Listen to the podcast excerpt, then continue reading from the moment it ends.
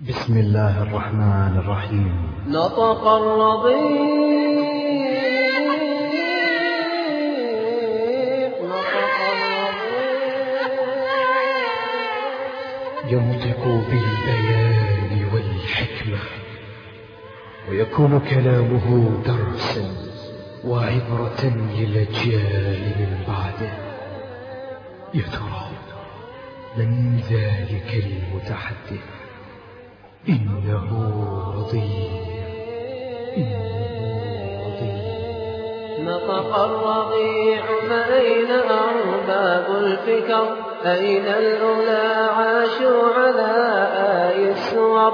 نطق الرضيع فأين أرباب الفكر؟ أين الأولى عاشوا على آل السور؟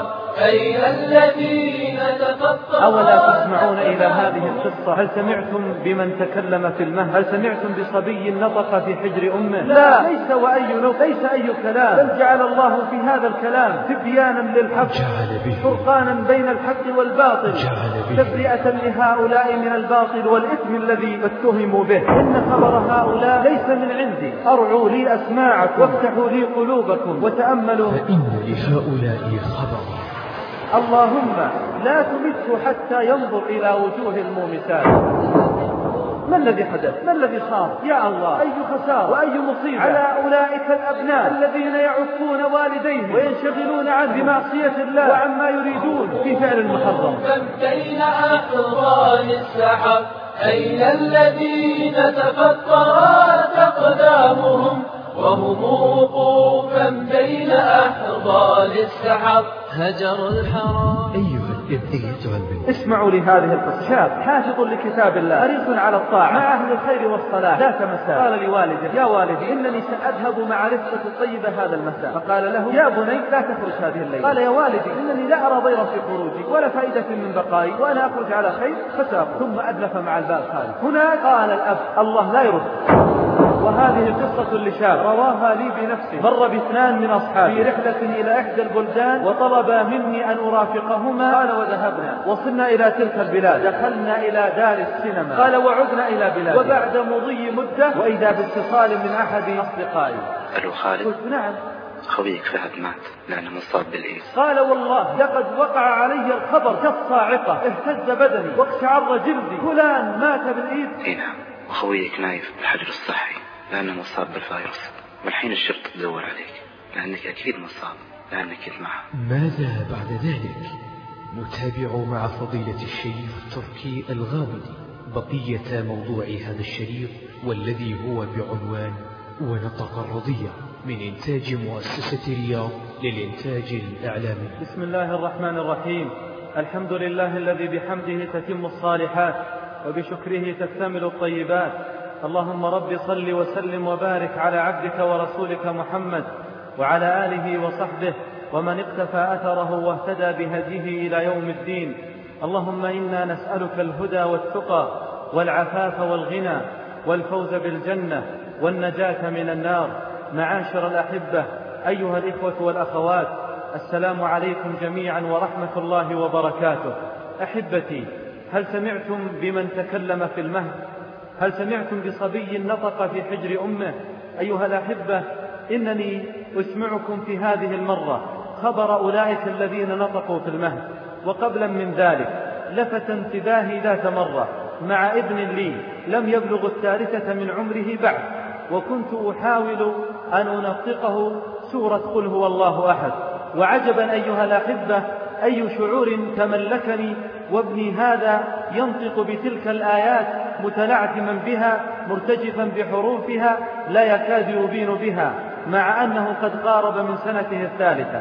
ومع ذلك كان الفرح لا يسعني وأنا أنظر إلى جوانب هذه العظمة في آية الله عز وجل الذي أنطق كل شيء. لكن معاشر الأحبة إخوتي وأخواتي ماذا لو صار هذا الطفل المتحدث الناطق المتكلم الذي يبين بالكلام ليس في سنه الثالثة أو السنة الثانية لا بل في أيامه الأولى التي قدم فيها إلى الحياة. وإذا به ينطق نطقا عظيما وبيانا عظيما ويجعل الله عز وجل به فرقانا بين الحق والباطل. يا لله ليس ذلك بعظيم على ربنا سبحانه وتعالى. أولا تسمعون إلى هذه القصة التي ذكر فيها خبر هؤلاء الذين جعلهم الله معجزات وآية من الآيات. جعلها الله عز وجل عبرة لمن كان له قلب أو ألقى السمع وهو شهيد. إن خبر هؤلاء ليس من عندي إنما هو من عند رسول الله صلى الله عليه وسلم الصادق المصدوق الذي لا ينطق عن الهوى. أرعوا لي أسماعكم وافتحوا لي قلوبكم وتأملوا هذا الحديث الصحيح. عن حبيبنا صلى الله عليه وسلم روى الشيخان في صحيحيهما عن أبي هريرة رضي الله عنه عن النبي صلى الله عليه وآله وسلم قال لم يتكلم في المهد إلا ثلاثة عيسى بن مريم وصاحب جريج وكان جريج رجلا عابدا فاتخذ صومعة فكان فيها فأتت أمه وهو يصلي فقالت يا جريج يا جريج فقال يا ربي أمي أو صلاتي فأقبل على صلاته فانصرفت. فلما كان من الغد أتته وهو يصلي. فقالت يا جريج فقال أي ربي أمي أو صلاتي. فأقبل على صلاته. فلما كان من الغد أتته وهو يصلي. فقالت يا جريج يا جريج. فقال أي ربي أمي أو صلاتي. فالتفت إلى صلاته فقالت اللهم لا تمته حتى ينظر إلى وجوه المومسات. فتذاكر بنو إسرائيل جريج وعبادته وكانت امرأة بغيا يتمثل بحسنها فقالت إن شئتم لأفتننه. فتعرضت له فلم يلتفت إليها فأتت راعيا كان يأوي إلى صومعته فأمكنته من نفسها فوقع عليها فحملت فلما ولدت قالت للناس هو من جريج فأتوه فاستنزلوه من صومعته وهدموا صومعته وجعلوا يضربونه فقال ما شأنكم؟ قالوا زنيت بهذه البغي فولدت منك. قال أين الصبي؟ فجاءوا به فقال دعوني حتى أصلي. فصلى فلما انصرف أتى الصبي فطعنه في بطنه وقال يا غلام من أبوك؟ قال فلان الراعي فأقبلوا على جريج يقبلونه ويتمسحون به وقالوا نبني لك صومعتك من ذهب. قال لا أعيدوها من طين كما كانت. ففعلوا وبين صبي يرضع من أمه فمر رجل راكب على دابة فارهة وشارة حسنة فقالت أمه اللهم اجعل ابني مثل هذا. فترك الثدي وأقبل إليه. فنظر إليه فقال اللهم لا تجعلني مثله. ثم أقبل على ثديه فجعل يرتضع. يقول أبو هريرة رضي الله عنه فكأني أنظر إلى رسول الله صلى الله عليه وعلى آله وسلم وهو يحكي ارتضاعه بإصبعه السبابة في فيه فجعل يمصها صلى الله عليه وسلم. قال ومروا بجارية وهم يضربونها ويقولون زنيت سرقت وهي تقول حسبي الله ونعم الوكيل حسبي الله ونعم الوكيل. فقالت أمه اللهم لا تجعل ابني مثلها. فترك الرضاعة ونظر إليها فقال اللهم اجعلني مثلها. فهنالك تراجع الحديث أي تحدثت المرأة مع طفلها لأنها صدقت حينئذ أن هذا الرضيع قد أنطقه الله. فقالت مر رجل حسن الهيئة فقلت اللهم اجعل ابني مثله. فقلت اللهم لا تجعلني مثله. وإن هذه يقولون لها زنيت ولم تزني وسرقت ولم تسرق. فقلت اللهم اجعلني مثلها. الحديث متفق على صحته. الله أكبر أيها الأحبة يا لها من معجزة عظيمة ويا لها من آية جليلة. أن أنطق الله هؤلاء في مهدهم. لا ليس وأي نطق ليس أي كلام بل جعل الله في هذا الكلام تبيانا للحق. جعل به فرقانا بين الحق والباطل. جعل به تبرئة لهؤلاء من الباطل والإثم الذي اتهموا به. إنهم جنود الله جل وعلا. الذي أنطقهم حال كبرهم هو الذي سبحانه أنطقهم في هذه الحالة التي يعجز فيها الطفل عن النطق فسبحانه وبحمده أيها الأحبة إخوتي وأخواتي ألا نتأمل لحال هؤلاء الثلاثة الذين ذكرهم النبي صلى الله عليه وسلم؟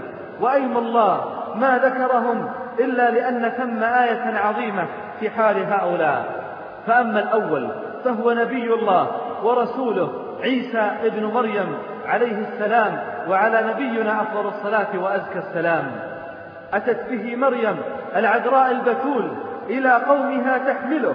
وهنالك في هذه اللحظات سألها قومها سألوها وهم ينظرون نظر ريبة. يا مريم لقد جئت شيئا فريا. يا أخت هارون ما كان أبوك امرأ سوء وما كانت أمك بغيا؟ ماذا تقول؟ ماذا تنطق؟ ماذا تصف؟ ماذا تقول للناس؟ كيف ترد التهمة عن نفسها؟ كيف تذب عن عرضها؟ لكن الله بمنه وكرمه أمرها أن تشير إليه فأشارت إليه. هناك قال القوم كيف نكلم من كان في المهد صبيا؟ لكن اسمع حينما نطق في المهد اسمع حينما تكلم الرضيع اسمع. قال إني عبد الله آتاني الكتاب وجعلني نبيا وجعلني مباركا أينما كنت وأوصاني بالصلاة والزكاة ما دمت حيا. وبرا بوالدتي ولم يجعلني جبارا شقيا. والسلام علي يوم ولدت ويوم أموت ويوم أبعث حيا. هذا هو عيسى بن مريم صاحب تلك المعجزة العظيمة. جعلها الله بشارة بنبوته وبيانا لمنهجه وتوضيحا لرسالته. كما وأنها تبرئة لأمه العذراء البتول بأن كان ابنا لها وهذه هي معجزة عيسى عليه السلام. ولست بصدد التفصيل في هذا المكان فمحله كتب التفسير. ولكن دعونا مع الصورة الثانية والثالثة من هؤلاء الثلاثة الذين تكلموا في المهد. وأما الثاني فهو جريج. تأملوا لحال جريج. من جريج؟ إنه شاب عابد ناسك. كان في صومعته وهو مكان مخصص للعبادة كان جائز في شريعتهم فكان يتنسك فيها في هذه الصومعة يصلي يقوم يدعو وبينه وكذلك. إذ أتت أمه تدعوه وتقول له يا جريج يا جريج لكنه في صلاته. فاحتار جريج هل يقطع الصلاة أم يجيب أمه؟ إن جريج أحبة وأريد أن تتنبهوا أيها الإخوة والأخوات لهذه الجزئية. إن جريجا يعني من فعله هذا أنه لم يكن مترجح لديه هل يجيب والدته أم يواصل في صلاته. ولكنه رأى أن يواصل في الصلاة. وفي المرة الثانية كذلك. وفي المرة الثالثة كذلك. وهناك دعت عليه أمه بهذه الدعوة الخطيرة. قالت اللهم لا تمته حتى ينظر إلى وجوه المومسات. وما المومسات؟ إنهن النساء الزواني. عافانا الله وإياكم. انظروا لدعوة هذه الأم. إنها لم تقل اللهم لا تمت حتى يقع أو يزني بهذه النساء. لا. إنما حتى ينظر إلى وجوه المومسات. تأمل. إن مجرد النظر إلى تلك الوجوه البئيسة التي أظلمت بالمعصية والفجور إن مجرد النظر إليها هو صورة من العذاب وقطعة من البؤس. تكون لمن نظر وأطلق لعينيه العنان في الرؤية لهذه المناظر. يا لله تأمل. أم جريج تدعو على ابنها بهذا العذاب وتجد من الناس الآن من يعذب نفسه بنفسه وهو يسعى لينظر إلى صور تلك المومسات. سواء كنا في القنوات أو كنا على أغرفة المجلات أو كنا في أي مكان آخر انظر إلى هذا البؤس الذي تعذب به القلوب حينما تنظر إلى هؤلاء المؤمسات. ما الذي حدث؟ ما الذي صار؟ لقد استجيبت تلك الدعوة دعوة تلك الأم على ذلك الابن. وتأملوا أحبتي إن الإبن لم يكن على معصية ولم يكن على فجور. كلا بل ولم يكن حتى على مباح. إنما كان في صلاة في أقدس فريضة. ومع ذلك استجيبت تلك الدعوة على هذا الإبن. يا الله أي خسارة وأي مصيبة على أولئك الأبناء الذين يعقون والديهم بمعصية الله وينشغلون عنهم وعما يريدون في فعل المحرم. منهم من ينشغل عن والديه بسبب أصحاب السوء. منهم من ينشغل عن والديه بسبب النظر إلى الأفلام. منهم من ينصرف عن والديه بسبب تتبع الحرام والكلام المحرم وجلسات اللغو والسوء والفحش. إن هؤلاء يظلمون أنفسهم ظلما كثيرا. كيف لا؟ وهم يقدمون على كبيرة من كبائر الذنوب وهي عقوق الوالدين. أيها الابن. أيتها البنت إن جريجا قد استجيبت الدعوة فيه على تلك الحالة الصالحة التي كان عليها. فكيف بمن هو مقصر في حق الوالدين؟ إنا نشكو إلى الله من ضعفنا في برنا لوالدينا.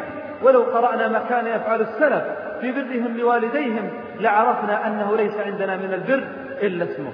ولم يبقى معنا إلا رسمه. فلتتأملوا يا أحبتي لهذه القضية العظيمة وهي بر الوالدين وقد أمرنا الله جل وعلا أمرا عظيما قرنه بالأمر بتوحيده وقضى ربك ألا تعبدوا إلا إياه وبالوالدين إحسانا.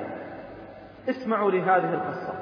شاب حافظ لكتاب الله حريص على الطاعة مع أهل الخير والصلاح أحسبه كذلك والله حسيبه.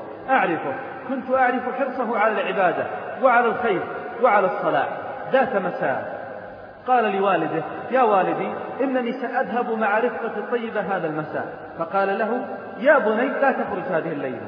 قال يا والدي أنا على خير مع هذه الصحبة أذن لي. قال نعم يا بني لطالما أذنت لك لكن هذه الليلة لا تخرج. ولكن يا والدي ليس ثمة مبرر يدعوني للبقاء. فلتأذن لي. قال لا لا تخرج ابقى معنا هذه الليلة. قال يا والدي إنني لا أرى ضيرا في خروجي ولا فائدة من بقائي وأنا أخرج على خير فسأخرج. ثم أدلف مع الباب خارجا. هناك؟ قال الأب الله لا يرد. سأل الأب ربه جل وعلا ألا يعود ذلك الابن خرجت تلك الدعوة من قلب الأب في تلك اللحظات شقت عنان السماء وصلت لتستجاب لها. وفي الحديث أن من الذين يستجاب لهم الدعوة دعوة الوالد على ولده.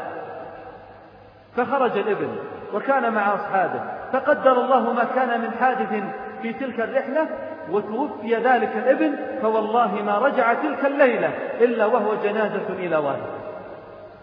وكم كان ذلك المشهد مؤثرا في ذلك اليوم حينما أراد الناس دفن ذلك الشاب وهنا وقف الأب المكلوم بمصيبة فقد ابنه وبتذكر ذلك الموقف حينما خرج وترك الاستجابة لأمر الوالد وأصبح الناس يطالبونه ويقولون أيها الوالد اعفو عن ابنك اعفو عنه إننا سندفنه سيقابل ربه سبحانه وتعالى. والناس يقبلون رأسه ويبكون من حوله في اللحظات الأخيرة. عفى الله عنه عفى عنه عفى الله عنه وعن سائر المسلمين. ماذا يقول أولئك؟ الذين يسهرون على المحرمات. ماذا يقول أولئك؟ الذين ينامون عن الصلوات ويحرقون قلوب آبائهم وأمهاتهم بمعصية الله عز وجل والولوغ في المعاصي والبعد عن الطاعات. يا هؤلاء رفقا بأنفسكم. يا هؤلاء رفقا بآبائكم. فوالله إنها معضلة عظيمة أن تقع في هذه الكبيرة. أعني عقوق الوالدين. ثم ماذا حصل؟ تذاكر بنو إسرائيل جريج وعبادته. وكانت امرأة بغي يتمثل بحسنها فقالت إن شئتم لأفتننه. سبحان الله. سبحان الله. إن أهل الباطل يحرصون على الإفساد وإنهم لا يتورعون في نشر السوء بين الناس وتدمير الأخلاق ويعملون لأجل الشيطان. هكذا الشياطين تؤزهم أزا إن من السذاجة الثقة في أهل الفساد. وتسليم زمام الأمور لهم. إنك تلاحظ من بعض الناس يا أخي إن صحبتك صحبة سيئة. لا تعينك على الخير. لماذا أنت معهم؟ فيقول بكل بساطة إن هؤلاء يحبون لي الخير. أخي العزيز إن فاقد الشيء لا يعطيه. إنه لو كان ثم خير فيه لجعله لنفسه. فكيف يصرفه لك؟ إنه لم يتورع في إضرار نفسه. فكيف يتورع عن إضرارك إلى متى هذه الغفلة؟ عن أعمال أهل السوء. سبحان الله تذكروا عبادة جريج فأرادوا إغواء. كم هم الذين يريدون إغواء الشباب الصالحين؟ وصرفهم عن الخير وصرفهم عن الطاعة. هكذا. جرهم إلى حبائل السوء إلى الشهوات إلى الشبهات. بسبل شيطانية وطرق خبيثة على المسلم أن يحذر وأن يستفيد من هذه القصة في هذه الجزئية.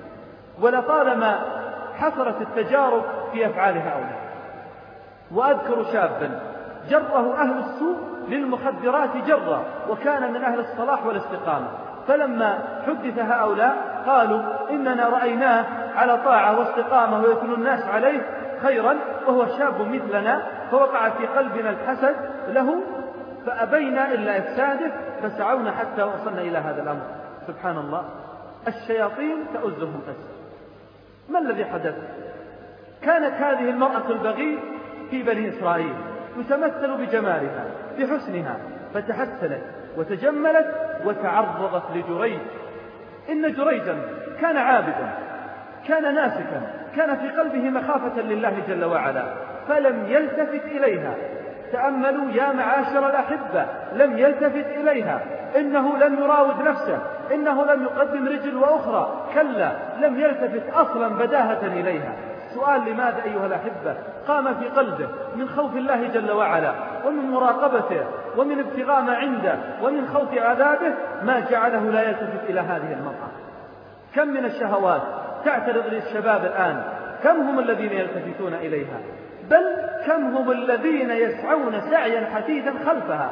إن جريج أتته هذه الشهوة حتى مكانه ومع ذلك لم يلتفت إليها.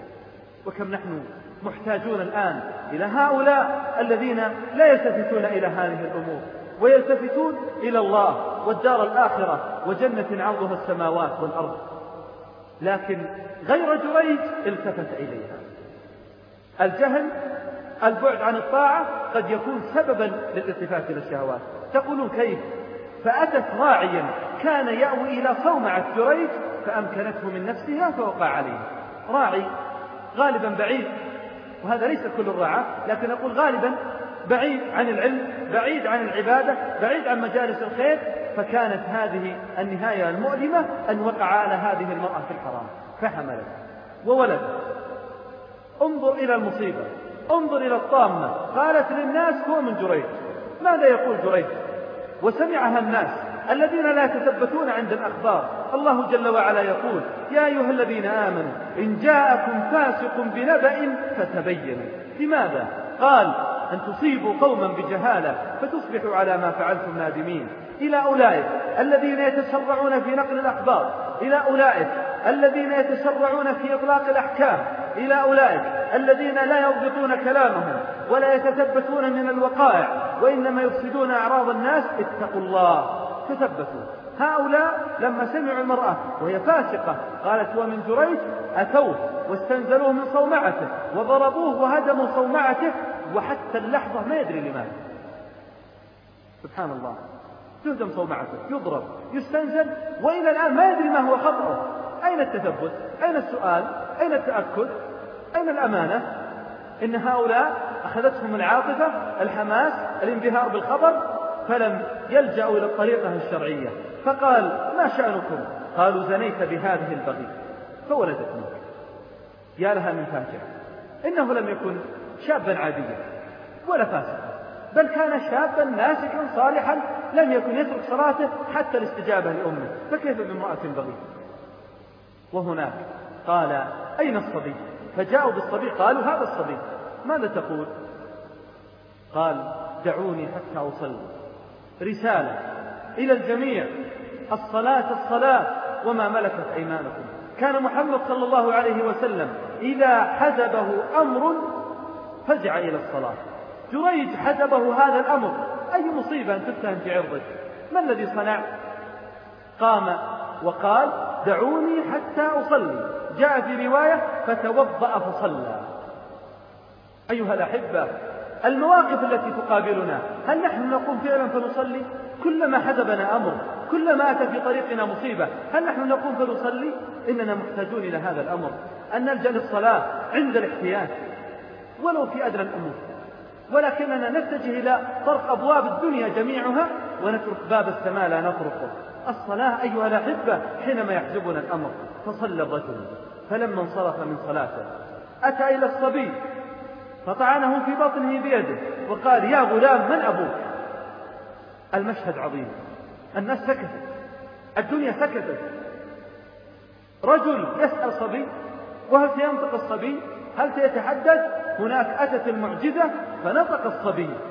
أنطقه الله الذي أنطق كل شيء فقال أبوي فلان الراحل هناك أتت المعجزة ونطق الصبي الذي أنطقه الله الذي أنطق كل شيء.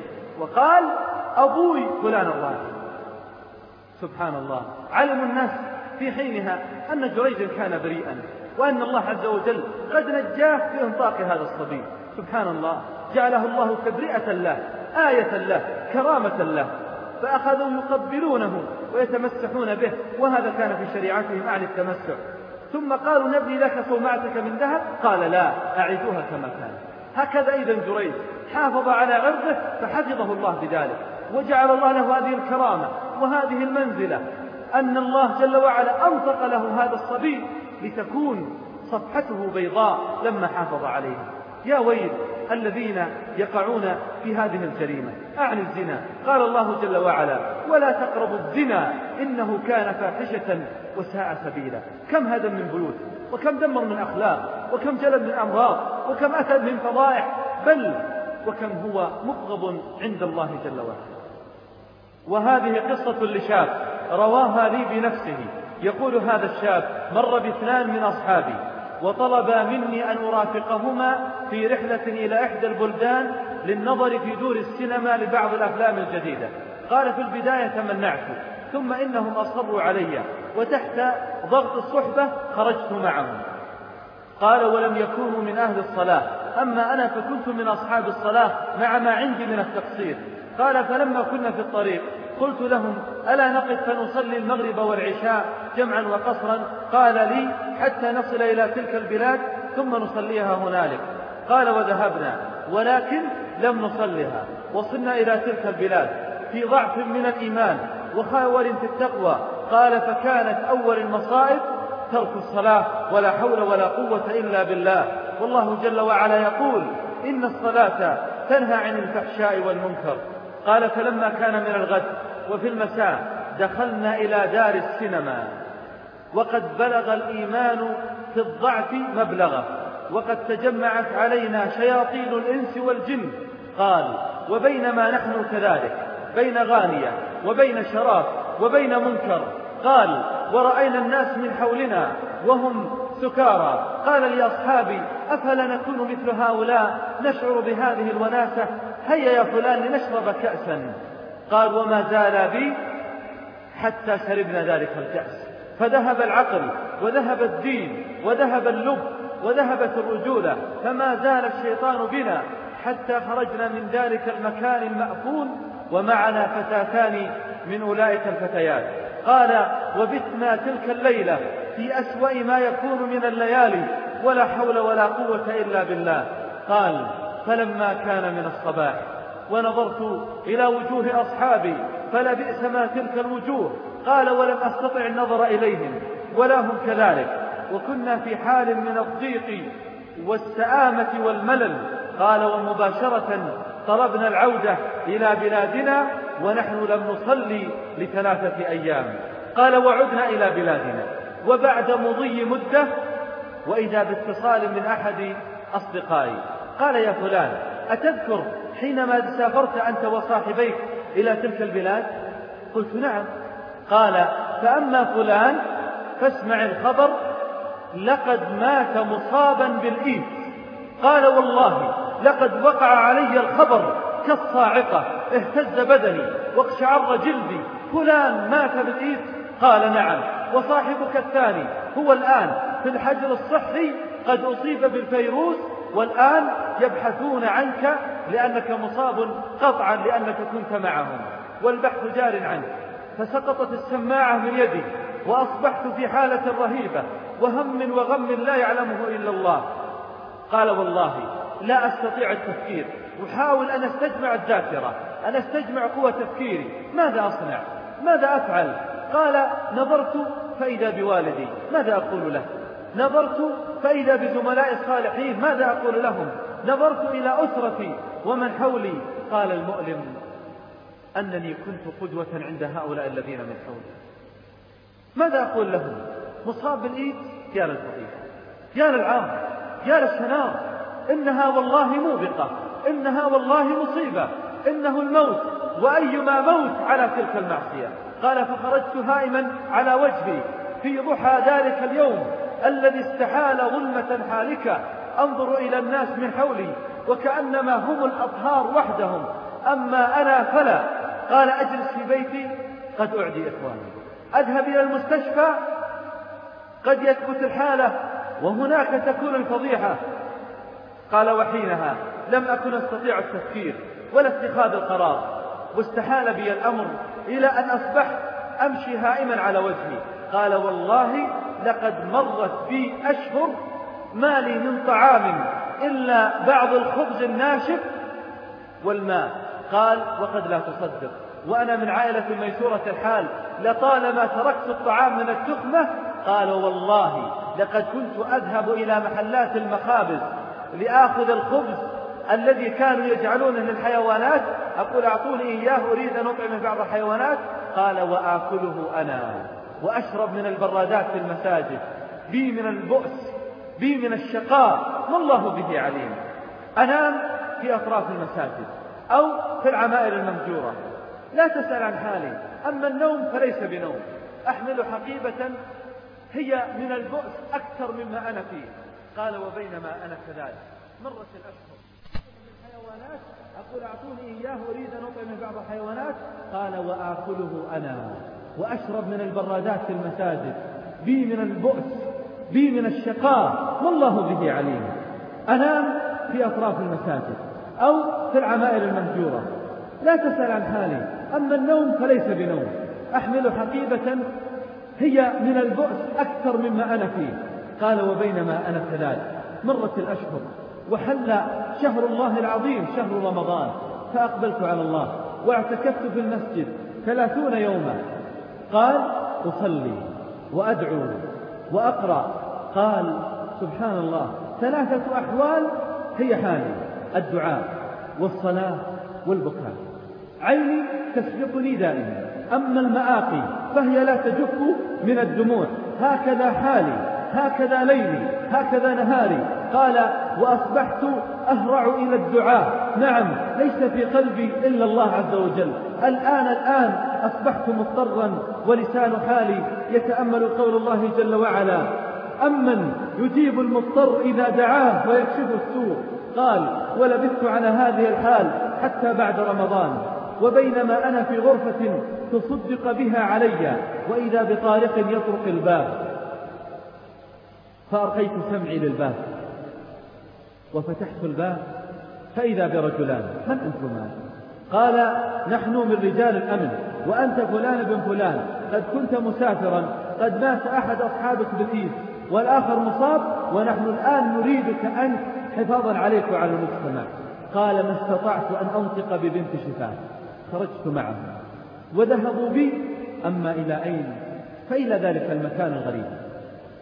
إلى ذلك المكان الذي خصص للمصابين بهذا المرض أعني الإيد قال والله لقد دخلت مقابر كثيرة في حياتي لكن هذه المرة أدخل مقبرة أهلها يمشون عليها. أهلها يمشون عليها. هم أحياء في الظاهر لكن بهم من البؤس بهم من انقطاع الأمل إلا من رحم الله عز وجل الشيء الكثير. قال ودخلت في سراديدها ثم مروا بي فإذا بشاب قد انهارت صحته وانهارت قواه وهو تحت الأجهزة والمغذيات فنظرت إليه قلت من هذا؟ قالوا هذا صاحبك المصاب. قال فنظرت إليه فلم أستطع أن أملأ عيني نظرا إليه. أما هو فهو في حالة لا يعرف من ذهب ومن أتى. قلت بلغ به المرض إلى هذا الحد؟ قالوا هذا المرض لكن ازدادت حالته بتأزم حالته النفسية لما علم بهذا الداء الذي أصابه. قال وأجلسوني في مكان. ثم أدخلوني على الطبيب. وقام بإجراء الفحوصات وأخذ العينات. وقال نحتاج إلى فترة حتى نعطيك الحكم. قلت كم؟ قالوا نحتاج إلى قرابة أربعة عشر يوما. وأجروا الفحوصات علي ثلاث مرات. قال والله لقد مرت علي هذه الأربعة عشر يوما كأنما هي أربعة عشر عاما لا الليل ليل ولا النهار نهار. الدقائق والثواني تمر كالأيام والشهور. قال من البكاء العظيم بي شيء كثير. يقول تعجب تعجب. قلت ماذا؟ قال كنت آتي إلى الممرض وأسأله وإلى الأخصائي وأسأله. أقول أنا أعلم أن من أصيب بهذا الداء هو إلى الموت أقرب منه إلى الحياة. كم تتوقعون بقي من عمري؟ كم هي الأيام؟ كم هي من الشهور؟ في حالة عصيبة. كنت أوقن أن الموت قد أزف وحل. لكن متى أنا أشعر أن أنفاسي تسابقني إلى هذا الموت؟ ولما كان صبيحة اليوم الرابع عشر. إنه يوم إعلان النتيجة. اليوم سيحدد لي الطبيب هل أنا مصاب بذلك المرض أم لا. قال وإن كنت قد أضمرت في نفسي أني مصاب. يقول ما يمر بي يوم وأنا أنظر إلى المرآة إلا أشعر أن علامات المرض بدأت تبدو علي. انهارت خواي انهارت صحتي شحب وجهي تغير لوني. ثم أتاني الممرض ومعه صاحب له واقتاداني إلى غرفة الطبيب. لكأنما هما سجانان أخذاني إلى ساحة القضاء فالآن سيعلن القاضي حكمه عليه. قال وذهبت أجر خطاي جرا. حتى وصلت إلى غرفة الطبيب فدخلت عليه. عجبا إنه ليس طبيبا. هو القاضي الآن. سيعلن النتيجة في ساحة القضاء. نعم ربما سينفذ الحكم الآن الآن سينفذ الحكم. قال والورقة أمامه. وينظر من خلف نظارته إلى الورقة تارة ويصوب نظره إلي تارة أخرى. أما أنفاسي فقد انقطع. وأما الدنيا فقد اختزلت في هذا الموقف فحسب كأنما هي الموقف الوحيد في حياتي. عجبا للسنين ذهبت للمواقف تلاشت. هي أول مرة أفعل هذا الفعل. لم أفعله قبله. أنا ذلك الشاب الذي ما ترك الصلاة ما الذي دهاني؟ ما الذي جرني؟ قال وأنظر إلى الطبيب. أنتظر تلك الشفاة. أن تتكلم. أن تنطق. أرجوك يا دكتور ما الذي صار؟ ما الذي حدث؟ هل أنا مصاب أم لا؟ فنظر إلي وقال يا بني يا بني احمد الله احمد الله فإن الله قد نجاك من هذا المرض. قال والله لكأنما ولدت الآن لكأنما ولدت الآن. إذ نجاني الله عز وجل وحمدت ربي سبحانه وتعالى. قال وتذكرت أمرا وكنت أدعو الله عز وجل أن ينجيني به أنني ما تركت صلاتي إلا في تلك الأيام حينما كنت مع تلك الصحبة على ذلك الفعل. فقلت لعل الله أن ينجيني بتلك الصلاة التي لطالما حافظت عليها. وذلك المسجد الذي طالما عمرته بالطاعة. قال فحمدت الله وخرجت من ذلك المستشفى. وأنا أنظر إلى الدنيا مزهرة وأنا أنظر إلى الحياة وأنا أقول في قلبي الحمد لله أولا وآخرا. قال لي فوالله منذ ذلك اليوم ما مر بي الثلث الآخر من الليل إلا وأنا باكيا ساجدا راكعا حامدا لله تعالى. الله أكبر أيها الأحبة. أيها الإخوة الكرام إنني أرسل هذه الرسالة إلى أولئك الذين زلت بهم الأقدام. لكن يا للأسف يا للأسف لم يشعروا بألم هذه المعصية لم يخافوا هذا المآل وهذا المصير. يا عبد الله يا مؤمن اتق الله واتعظ بإخوانك الذين ابتلوا. نسأل الله أن يعافيهم. هم إخواننا ولكن الشيطان زل بهم. نقول نسأل الله لنا ولهم العافية. لكن نحن أحبتي إلى متى الغفلة؟ إلى متى الغفلة؟ فهي رسالة إلى كل هؤلاء أن يحافظوا وأن يتقوا الله عز وجل سواء كانوا شبابا من الذكور أم شبابا من البنات. ودعوني أنتقل معكم إلى هذا الصبي الثالث الذي أخبر عنه صلى الله عليه وسلم أنه نطق في المهد. يقول صلى الله عليه وسلم وبين صبي يرضع من أمه. فمر برجل راكب على دابة فارهة وشارة حسنة لأن هذا الرجل كان في أبهة من الدنيا. فالمرأة من حرصها على ابنها ومن حرصها على أن يكون مستقبله في الدنيا عظيم دعت فقالت اللهم اجعل ابني مثل هذا. ما الذي حدث؟ هذا الصبي الذي يرضع ترك الثدي ونظر للرجل ثم قال اللهم لا تجعلني مثله. ولكن المرأة لم تصدق الأمر فسارت. فمروا بتلك الجارية التي تضرب ويقال لها بنيت سرقت وهي تقول حسبي الله ونعم الوكيل. وهناك ترك الصبي أيضا. لما دعت الأم فقالت اللهم لا تجعل ابني مثل هذا. ترك الثدي ونظر إلى المرأة ثم قال اللهم اجعلني مثل هذا. في هذه اللحظة المرأة أخذت تتحدث مع طفلها الرضيع. سبحان الله العظيم. سبحان الذي أنطق هذا الصبي. فقالت له كيف تصنع ذلك؟ وأنا أريد لك الخير. ولكن الصبي هذا الذي نطق ليس أي نطق. بل كان في الحق والحق أصاب قال إن ذلك الرجل كان جبارا. وما فائدة الغنى وما فائدة المال وما فائدة الرفاهة وما فائدة الشرف الحسنة. إذا كانت مع ظلم وكبر وتبختر يا لذلك الذنب. تأمل أيها المسلم إن نبي الهدى والرحمة صلى الله عليه وسلم يقول لا يدخل الجنة من كان في قلبه مثقال ذرة من كبر.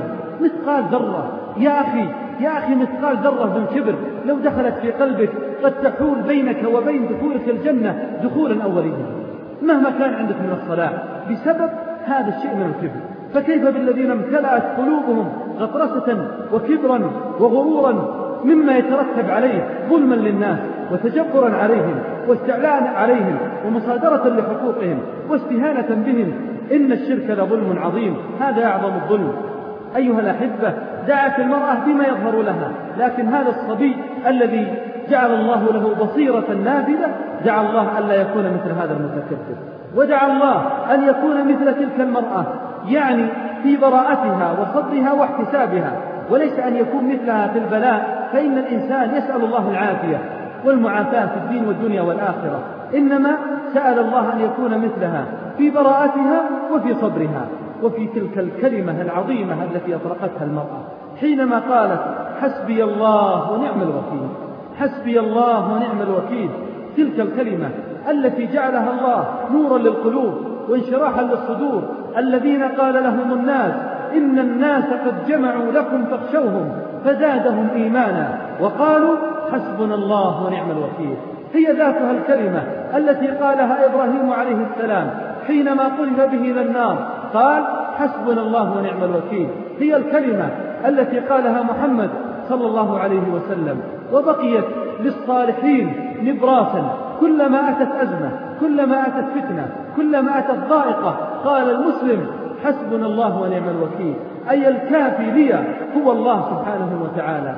وإذا كان رب العالمين هو حسبك وهو وكيلك فنعم المولى ونعم النصير. أيها الأحبة هذا خبر الثلاثة. الذين تكلموا ونطقوا في المهد وفيها من العبر والعظات ما أتينا على بعضه والمتأمل سيجد أكثر من ذلك. فهل من معتبر؟ فهل من متعظ اللهم أصلح فساد قلوبنا وردنا إليك ردا جميلا. اللهم إنا نسألك فعل الخيرات وترك المنكرات وحب المساكين. اللهم بارك لنا فيما قلنا واجعله حجة لنا لا علينا يا رب العالمين. اللهم صل وسلم وبارك على عبدك ورسولك محمد. والسلام عليكم ورحمة الله وبركاته.